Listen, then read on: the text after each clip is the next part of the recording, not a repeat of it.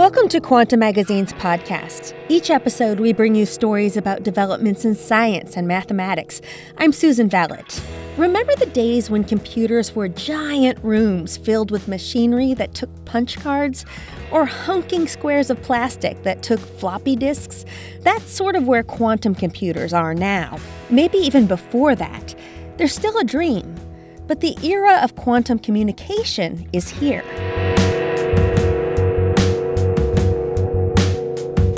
A new experiment out of Paris has demonstrated for the first time that quantum communication is superior to classical ways of transmitting information.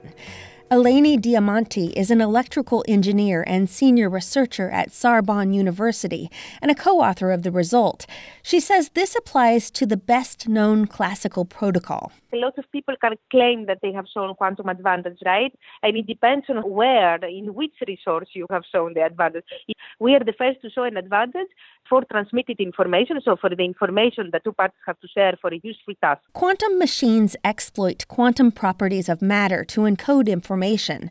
They're widely expected to revolutionize computing, but progress is slow.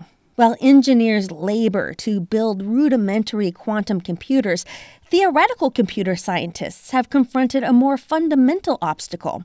They haven't been able to prove that classical computers will never be able to perform the tasks quantum computers are designed for.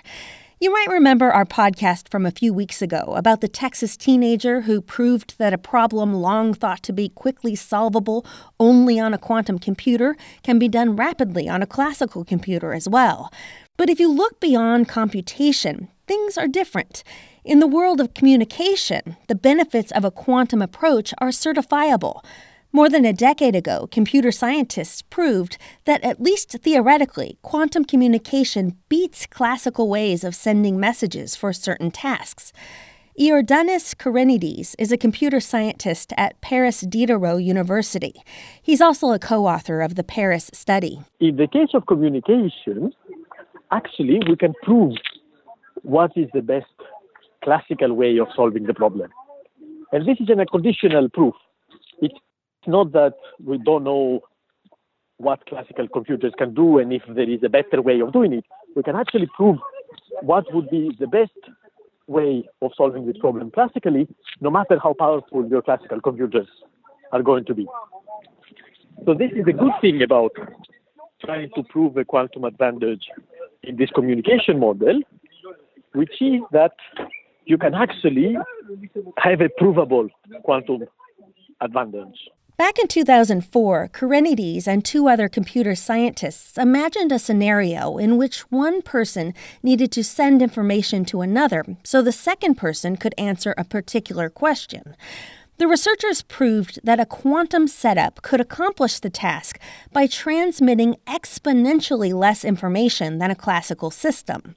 But Kerenidis says the quantum setup they imagined was purely theoretical and far beyond the technology of the time. Although we knew these problems, that they could actually prove this quantum advantage, it was very difficult to actually implement the quantum protocol. The new work carries out a modified version of the scenario that Kerenidis and his colleagues used.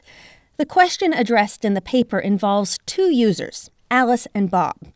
Alice has a set of numbered balls.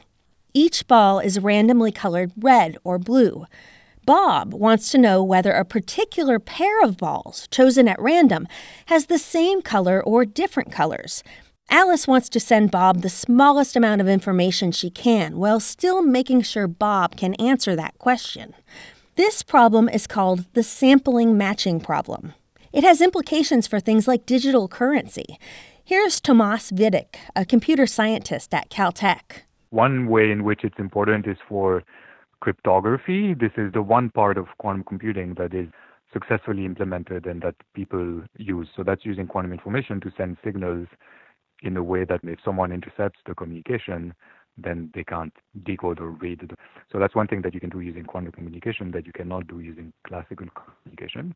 What this paper looked at is take advantage of the ability to send quantum signals to allow parties that are at distant locations, like Alice and Bob, to perform certain tasks in a way that's synchronized. For example, Alice and Bob would be doing a computation.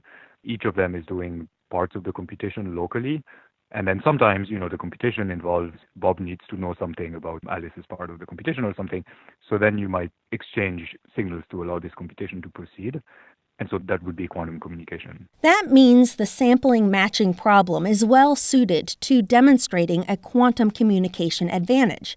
Vidick says you have to look at tasks that are more subtle. You can't find a straight advantage to using quantum signals to make communication more efficient. Said in a straight way, this is not going to happen. So you can't say, you know, I want to send you a movie or something that's 1 gigabyte. What if I encode it into a quantum state and then it would be only 100 megabytes of quantum state, right? I mean, that's not going to happen. There's theorems that say this is just not possible. So you can't just say, oh, communication is going to be faster. So you have to look at tasks that are a little bit more involved, that don't just consider how much information can you send, but how securely can you send it, or in cases where this information can be correlated with other information that maybe Bob has. Like maybe you already know something about my movie and you're actually not interested in the whole movie, but you're just interested in completing a little bit the information that you have. Okay, so then we might be able to do that more efficiently using quantum communication. To solve the matching problem classically, Alice has to send Bob an amount of information proportional to the square root of the number of balls. But the unorthodox nature of quantum information makes a more efficient solution possible. Here's Tomas Vidick. Bob just wants the information about the 2 balls that he cares about. And so there's a way for him to make a measurement that will just get him just exactly that and nothing more. In the laboratory setup used in the new work, Alice and Bob do that by communicating with laser pulses. Each pulse represents a single ball. The pulses go through a beam splitter. Half of each pulse toward Alice and half toward Bob. As a pulse passes by Alice, she can shift something called the phase of the laser pulse to encode information about each ball, whether it's red or blue. Meanwhile, Bob encodes information about the pairs of balls he cares about into his half of the laser pulses. The pulses then converge in another beam splitter where they interfere with each other.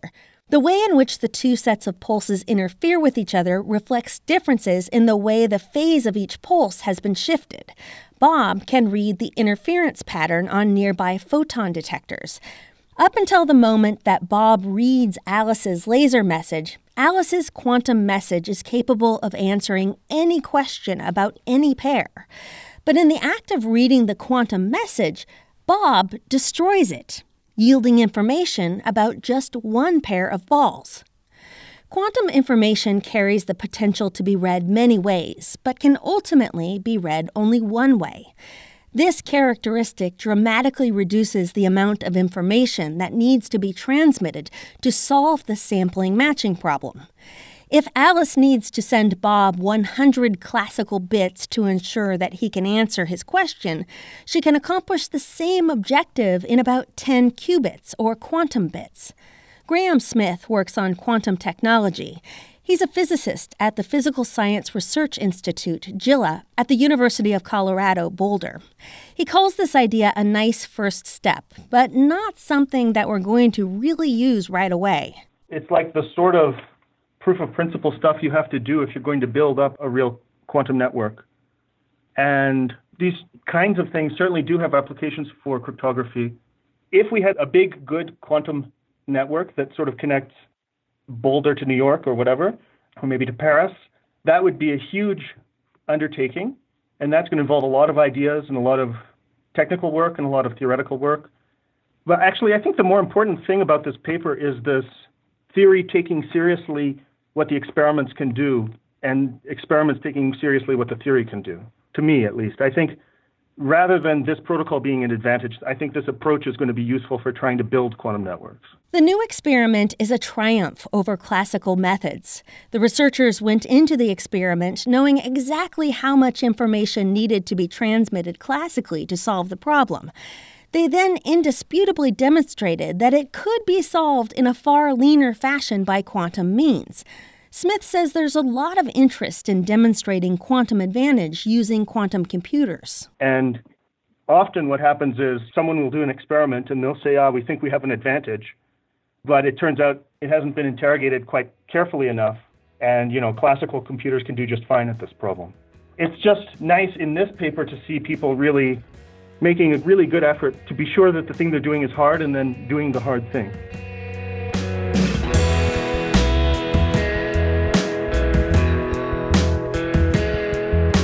Michelle Yoon helped with this episode. I'm Susan Vallett. For more on this story, read Kevin Hartnett's full article, Milestone Experiment Proves Quantum Communication Really Is Faster, on our website, quantummagazine.org. Alice and Bob, the famous cryptographic couple, are all over the place. You can read about them exploring the mysteries of the universe in the Quanta book, Alice and Bob Meet the Wall of Fire, published by the MIT Press. Available now where you buy books or to listen to on Audible.